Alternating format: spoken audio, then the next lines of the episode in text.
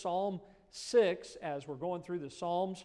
And uh, tonight's uh, psalm I've entitled A Dark Night. A Dark Night. Let's look at Psalm 6 tonight as we read these 10 verses. You follow along, and hopefully you grabbed an outline to, to uh, follow along and jot some notes down tonight. The Bible says in verse 1 O Lord, rebuke me not in thine anger, neither chasten me in thy hot displeasure.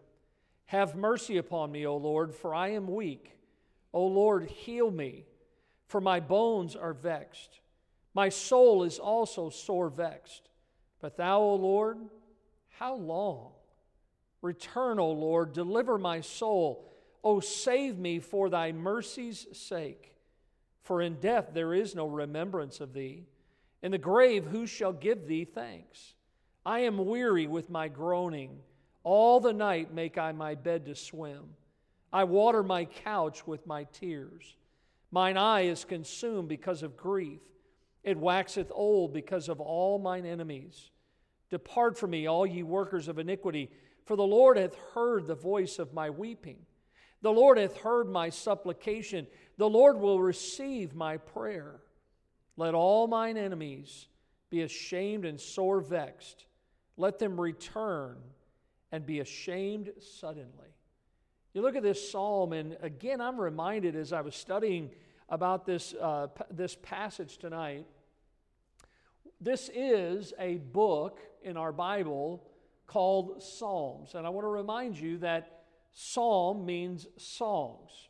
Uh, oftentimes, these were uh, maybe not always something that they would sing, sometimes recite, but if you're like me, what I'm finding out as I'm going through these Psalms is how personal these Psalms really are. Now, in this Psalm tonight, there's not a lot like some Psalms, it seems like uh, the personal pronouns are just all over the place me, mine, I.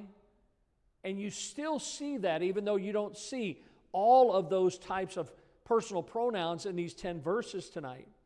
But what's interesting, other than those, the, the, if you remember, the last three Psalms we looked at, Psalm 3, Psalm 4, and Psalm 5, were actually Psalms that David wrote. One was in the evening, one was in the morning, one was the next morning. That those were all in a time period when David was running for his life from his son Absalom.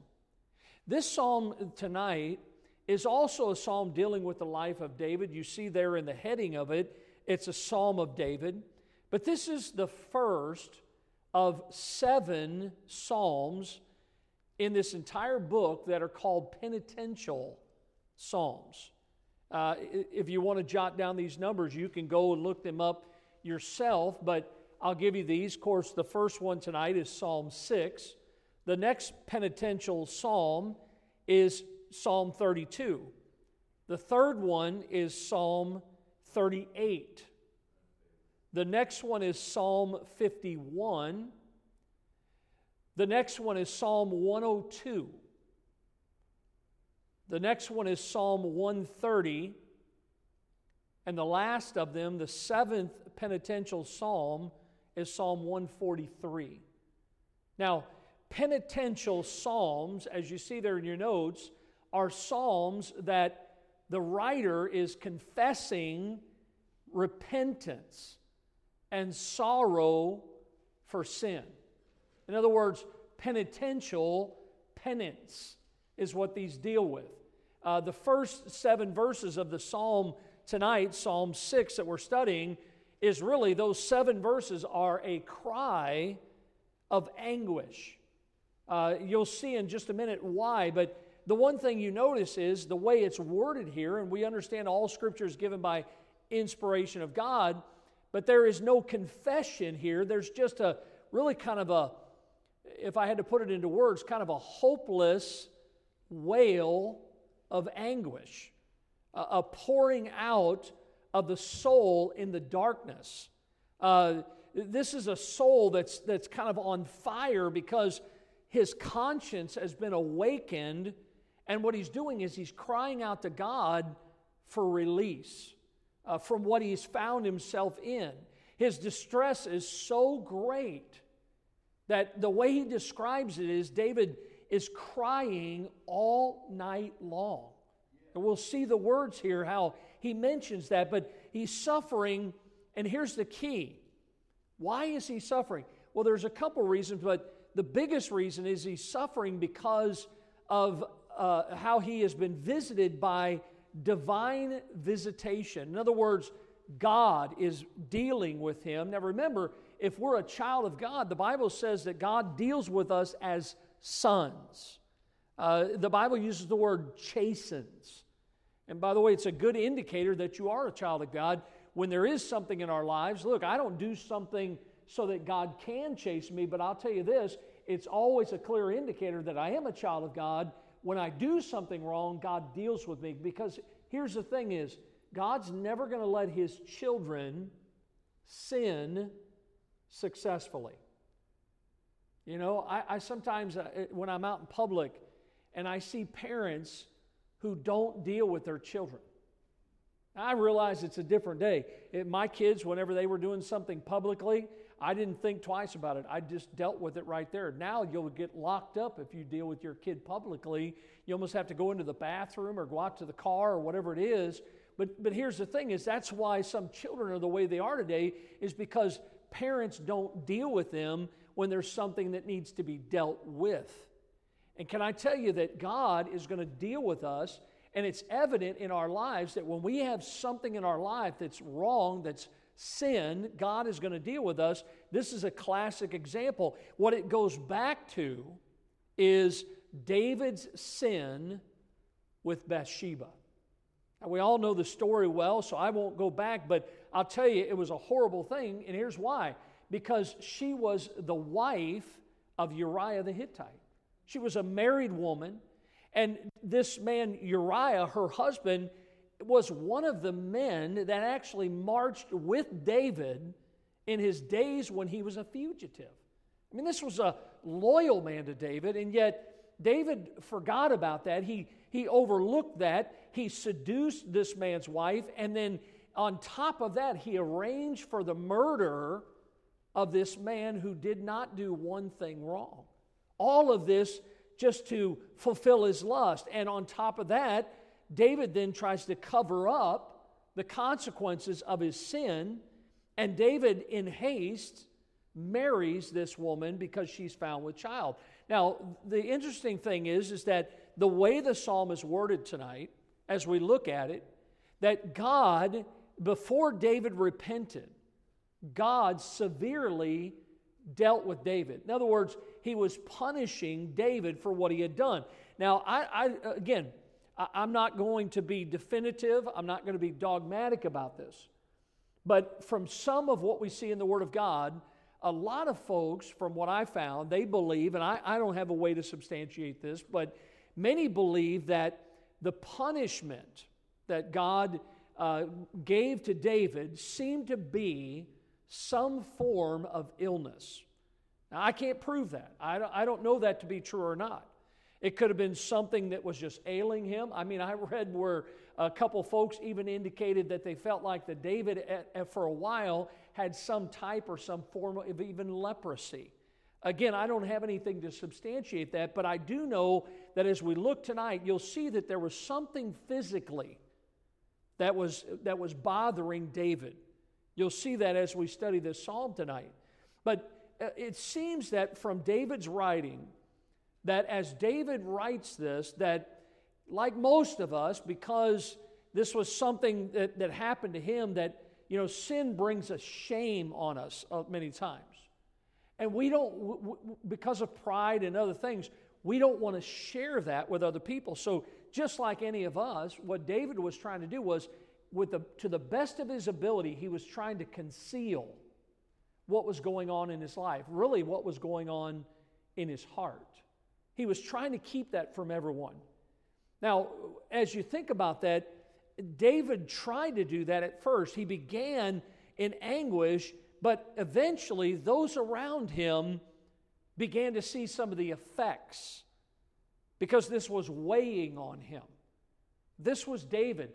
They knew him very well. His servants and his advisors and those that were around him, they started to see some changes in his life. And David became irritable, and there was some type of pain in his life. And what he was doing was he was pushing people away from him because he did not want to talk about it, deal with it. He was in some ways ashamed of it.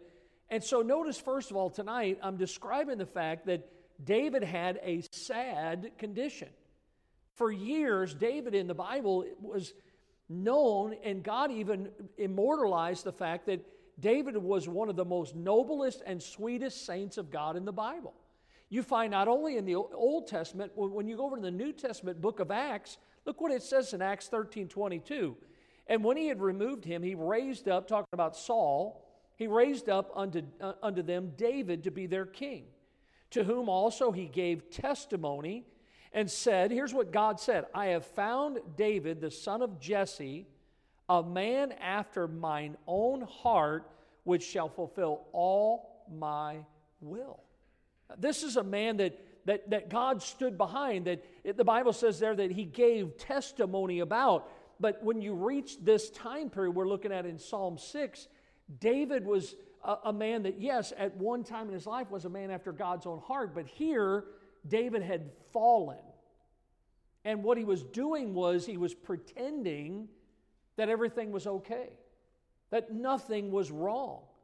But I know this in my own life that a spiritual man or a spiritual woman knows when they're out of touch with God. They know it.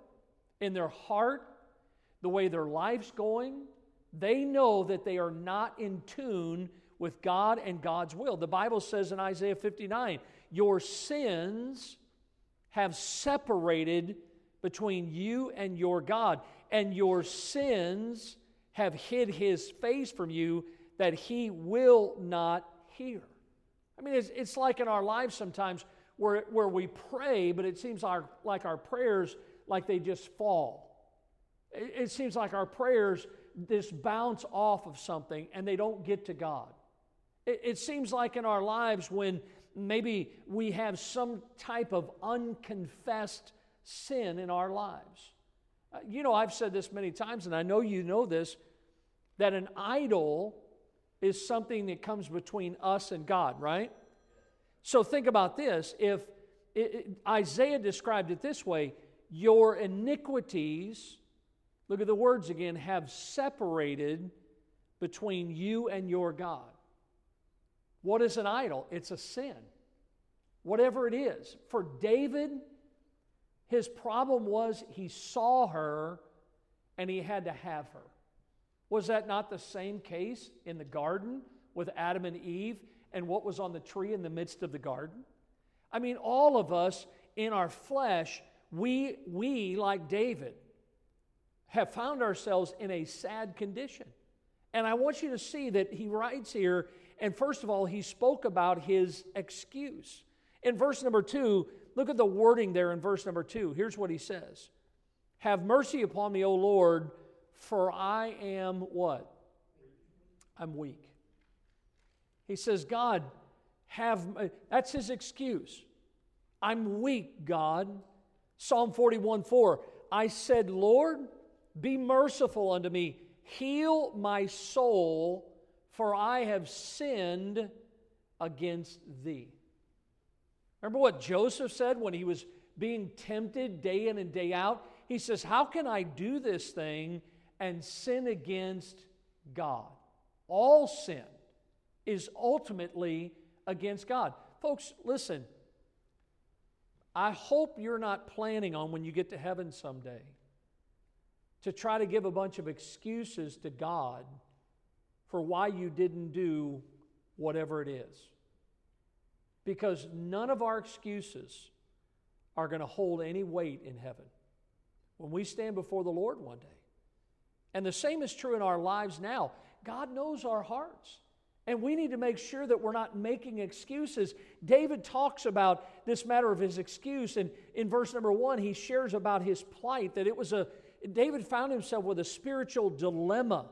Look what the Bible says. He says, O Lord, rebuke me not in thine anger, neither chasten me in thy hot displeasure. Sounds to me like David knew God.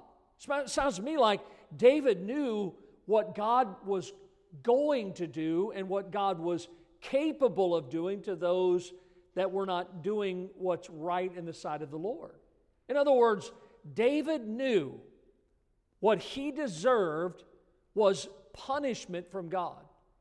And it was, look, it's up to God to mete out that punishment. God is the one who is just and the justifier. But what David is doing here is that, listen, that God would not punish him. He's pleading now that God would not punish him in anger and in hot displeasure.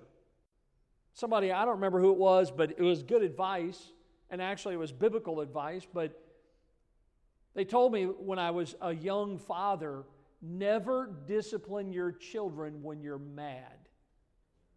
Worst thing you can do because you're going to hurt them instead of correct them. And the Bible says, look at, look at what it says here in Jeremiah 10 24. O Lord, correct me, but with judgment, not in thine anger, lest thou bring me to nothing. Even Jeremiah writes about the fact that, look, David was praying the same thing. Uh, uh, they say this is a good policy. That if you find yourself very angry about something that maybe your child did, that instead of dealing with it, maybe either let your child go to the room for a while while you cool off, or maybe wait until the next day. Because guess what? The crime is still the crime. But maybe you'll have had an opportunity to cool off. If you can't do that, go jump in the freezer and, and really cool yourself off, you know? But, but look, we have to make sure, and that's what David is saying. He's saying, God, listen, I know I deserve it, but please don't, don't deal with me in your anger and your hot displeasure. You with me tonight? You understand what he's writing here? And by the way, uh, he understood it was not only a spiritual dilemma, but secondly, it was a physical dilemma because in verse number two, notice what he writes here Have mercy upon me, O Lord, for I am weak. O Lord, notice the words, heal me, for my bones are vexed. Now, again, I, I, have no way to substantiate exactly what that means. Uh, there are a few other places in the scripture that seem to indicate that David was shaken to his core in his being. There was some type of a, an illness, and he's, he's really asking God, heal me. I mean, you know, we, we know that as you study the Word of God, many times they believe, especially in the Old Testament, it, it spilled over to the New Testament, that they felt that if there was some sort of sickness or illness or something, that it was, it was because of some sin. He was born this way. Who did sin, his parents or him? But I, can I tell you that not all sickness is as a result of sin, but David knew that whatever he had in his life was directly connected to the sin in his life. David knew that. He knew from from, from, from his pouring his heart out to God that he had some sort of dilemma. The Bible says in Psalm 38, and by the way, that's another one of these penitential psalms. Look at verse number three. He says, There is no soundness in my flesh because of thine anger, neither is there any rest in my bones because of my what? Because of my sin. See, look, folks, we're really we're really good about this blame shifting. We, we're real easy to shift the blame to our spouse, to someone else. And by the way, we're really good at this one, blaming it on the devil. The devil gets way too much credit. Way too much credit. You ever remember, any of you remember the old show with Flip Wilson? And he always said, The devil made me do it. You know? You can't always say that. The flesh is weak. Many times we are the problem. We allow sin in our lives, we open the door. And David says, Look, I understand uh, that, that this is something that, that I need, God's going to deal with me about it, but he says, I have no rest in my bones because of my sin. And, and so, what the great physician, what God is doing here is he went right to the real cause of David's sickness. See, we want to paint it into, you know, we want to call it all this stuff today. They, they've got all these adjectives to, and to call things everything that it is. Uh, folks, you need to strip away everything and just call it what God calls it. He calls it S I N. You know, nowadays they call it the alternate lifestyle. God calls it sin. You can call it whatever you want. But when we think about, uh, you know, things in our lives, just like in David's life, what God is going to do when He deals with you and when He deals with me is God's going to strip away all that stuff and God's going to get right to the heart of the problem. And the problem is there's sin in our lives. And so David, he understood when he began to say to God, God, I'm weak. He understood it was a spiritual thing. He understood there was some sort of physical thing here. But notice it also was a moral dilemma because he says in verse 3 look at this. My soul is also, not just my bones, but my soul is also sore vexed. But thou, O Lord, how long? Now he says it's not vexed, it's sore vexed. That phrase there, sore vexed, is an interesting phrase. It means troubled.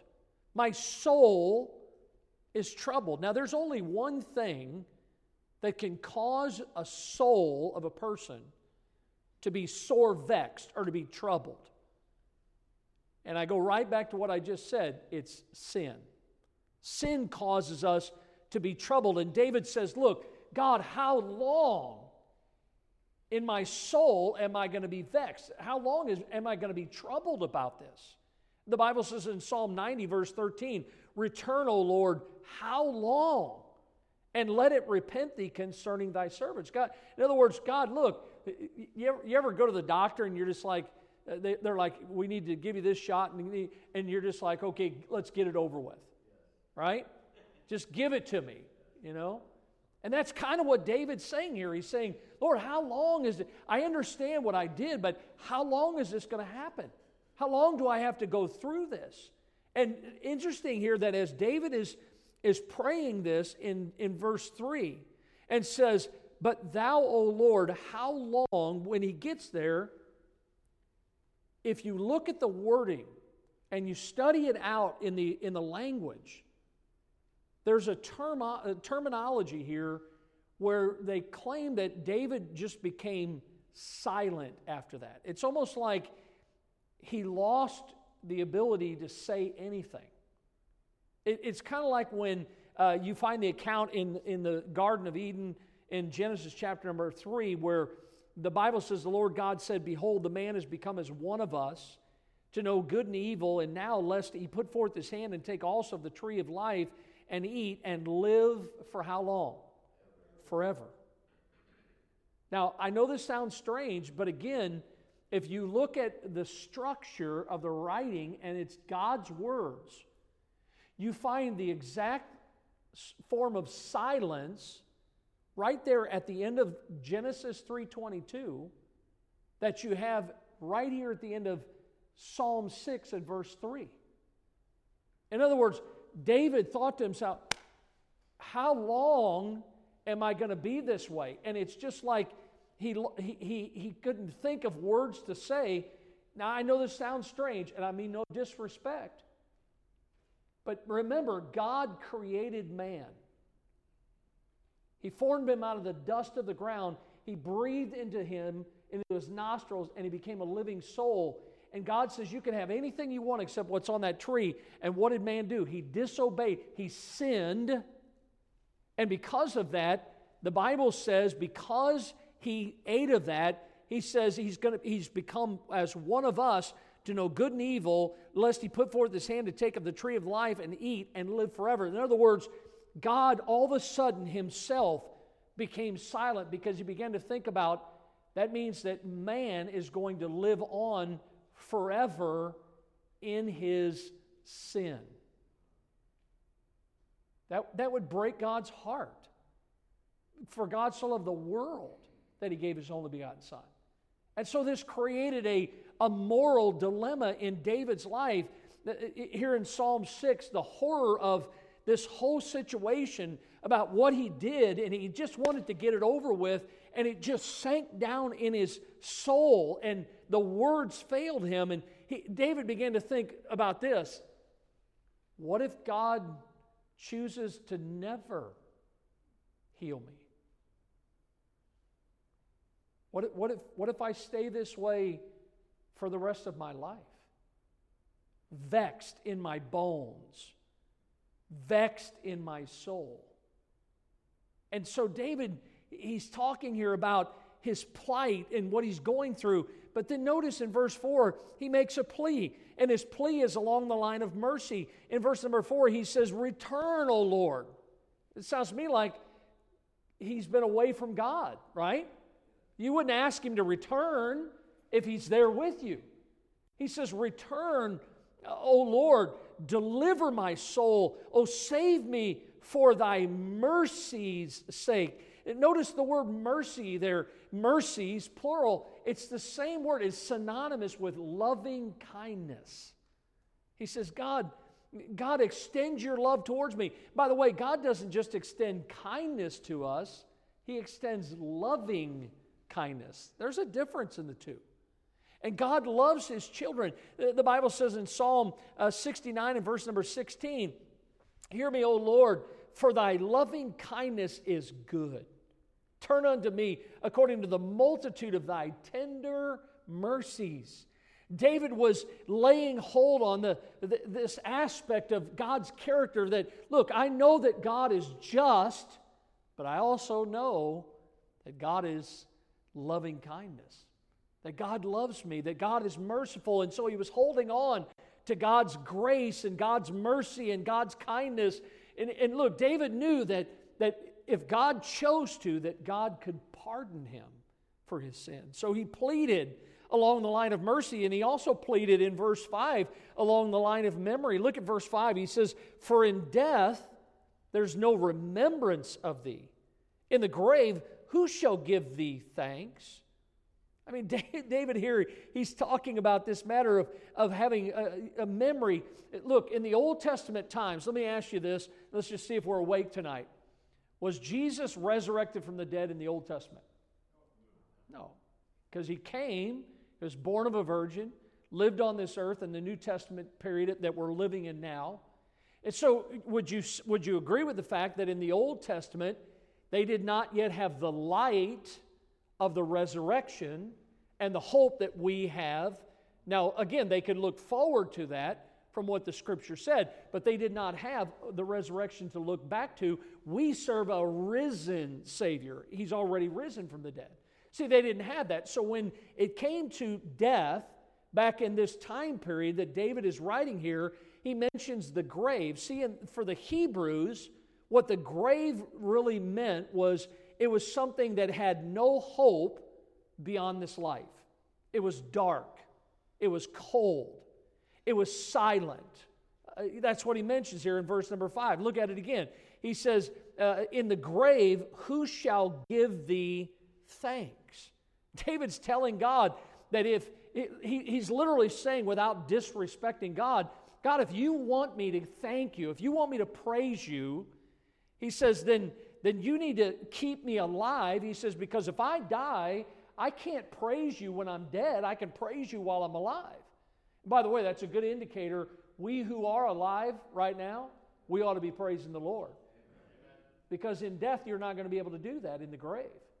And so understand here, David is saying, I, I, I want you to heal me so that I can praise you. Psalm 30 verse 9. What profit is there in my blood when I go down to the pit? Shall the dust praise thee? Shall it declare thy truth? The dead praise not the Lord, neither any that go down into silence.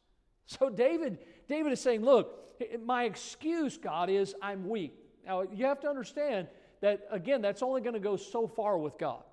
But I want you to see, secondly, is David not only spoke of his excuse, but he spoke of his exercise in verse number six. Look at it. He says, I am what? weary. Now, remember earlier, he said, I'm weak. Now, he's talking about his exercise here. He says, I'm weary. It, David was worn out. I mean, you ever been that way physically sometimes, spiritually, mentally, emotionally? You know, weary, worn out. David says, look, he says, all night. Look at look at verse 6. He says, I'm weary with my groanings. All the night make I my bed to swim. I, I water my couch with my tears.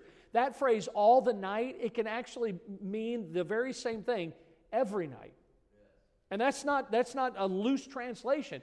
David said, he was literally saying, every night when I get to my bed. Now remember, I told you, David was doing the best he could during the day to put on a front. You know, and I've, I've, I've talked to many Christians.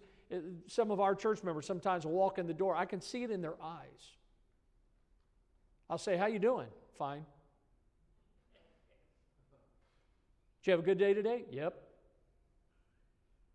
And I get those one word answers. But I can see it in their eyes. I know there's something going on in their life, in their heart. And remember, David was doing, he was doing the best that he could. He was trying to manage his life in front of everyone. David would get up in the morning and he would, I don't know, take a shower or whatever they had back then. He, he would, he would uh, get dressed. He would try to eat something. Uh, he would try to tend to some of the business of the day. I mean, he would do everything he could uh, to try to deal with things, but but again, he, he didn't want anyone to get close to him, but there were some that were starting to notice some of the change in him. And a lot of times, because they didn't have uh, the idiot box and other things like that back then, social media and all that, they had different forms of entertainment. They'd get together, they'd, they'd sit around and talk or whatever. And so David, a lot of times, would do that. But the first chance he got, he would try to slip away and he'd try to go into the quiet confines of his quarters. And as soon as he got there and closed the door behind him and fell on his bed, it says in verse number six, My groanings all the night make I my bed to swim. See, all day long he'd been keeping it in. Listen, folks, none of you, none of us can sustain ourselves 24 7. Eventually, it, that's why a lot of times I'll tell people look, you need to learn to talk to someone. You can't keep it bottled up inside of you. By the way, that's why God's given us uh, Christian friends. That's why God gave you a church. That's why you have a pastor. Hopefully, you have some spiritual people in your lives. Make sure you go to people that are going to help you, that are going to be that are strong Christians, that are that are going to lift you up, and they're going to try to help you in any way that they can. But David, he was all alone because he was playing the game. And listen, why was he playing this game? Because for a half an hour of pleasure, he was dealing with this. The pleasure of sin for a season the Bible talks about. James said, Then when lust hath conceived, it bringeth forth, there it is again, sin. And sin, when it's finished, it bringeth forth death. That's where David was. David was worn out, but notice in verse number seven that David also was waxing old. The Bible says in verse 7 Mine eye is consumed because of grief it waxeth old because of all mine enemies. See, as time went on, David's little charade wasn't holding up anymore. He really wasn't fooling anyone. Even his enemies were starting to take notice. There's something about David, something's going on. Everyone was seeing through this front.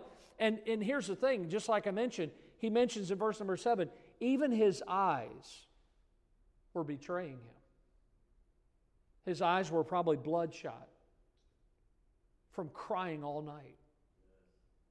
His face might have been, instead of it being white, maybe it was flush. They say that the, the eyes are the window to the soul. People saw that in David. Back in that Psalm 38, look at verse 10. My heart panteth, my strength faileth me. As for the light of mine eyes, it is also gone from me.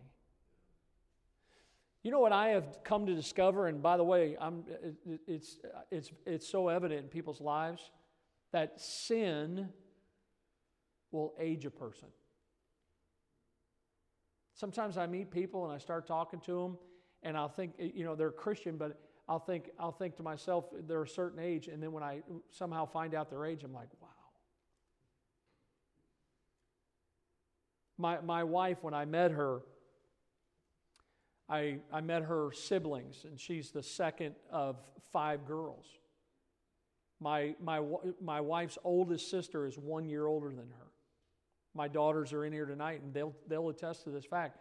But if you stood my wife next to her sister, her oldest sister, when I met her, they almost look like twins. If you stood them side by side today, my wife's sister looks like she's 20, 25 years older than my wife. I, am not kidding you. I mean, most people would probably walk up and say, Is this your mom? And it's because of the life that she's lived. You see, David was aging because of what was happening in his life. Proverbs 5:22, his own iniquities shall take the wicked himself, and he shall be holden with the cords of his sins. Now, it's interesting because remember, I told you the first seven verses of this psalm are like David in the dark pouring out his soul to God because of the sin in his life.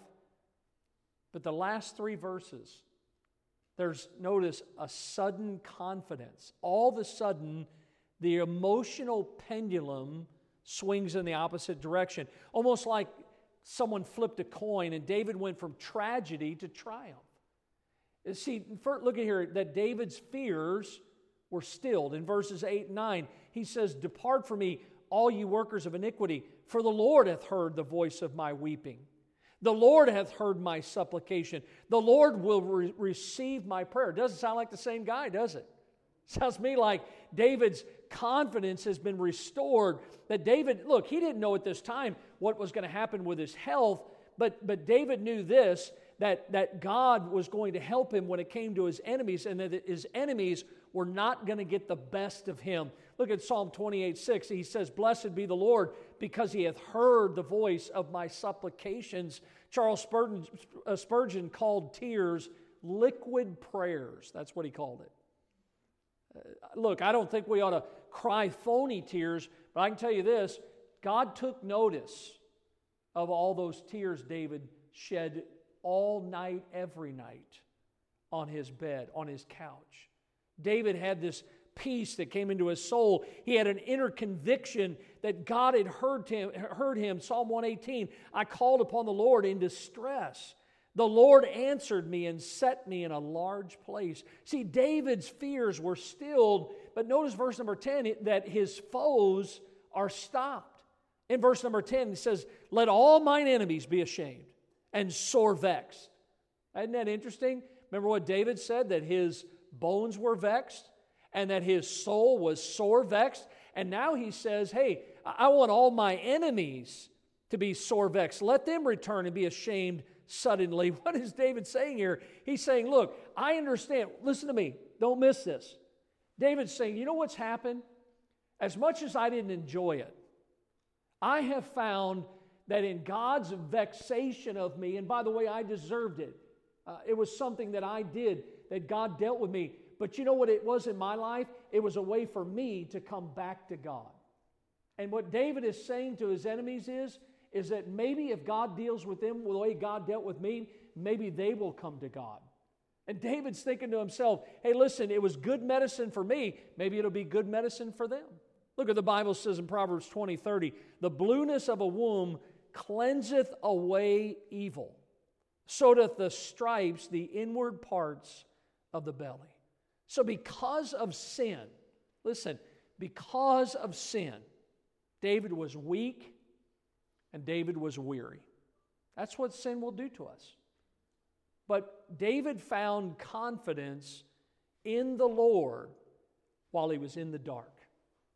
I want you to look at this verse. The Bible says in 2 Samuel 22 29, For thou art my lamp, O Lord, and the Lord will lighten my what? My darkness. If you ever find yourself in sin, away from God.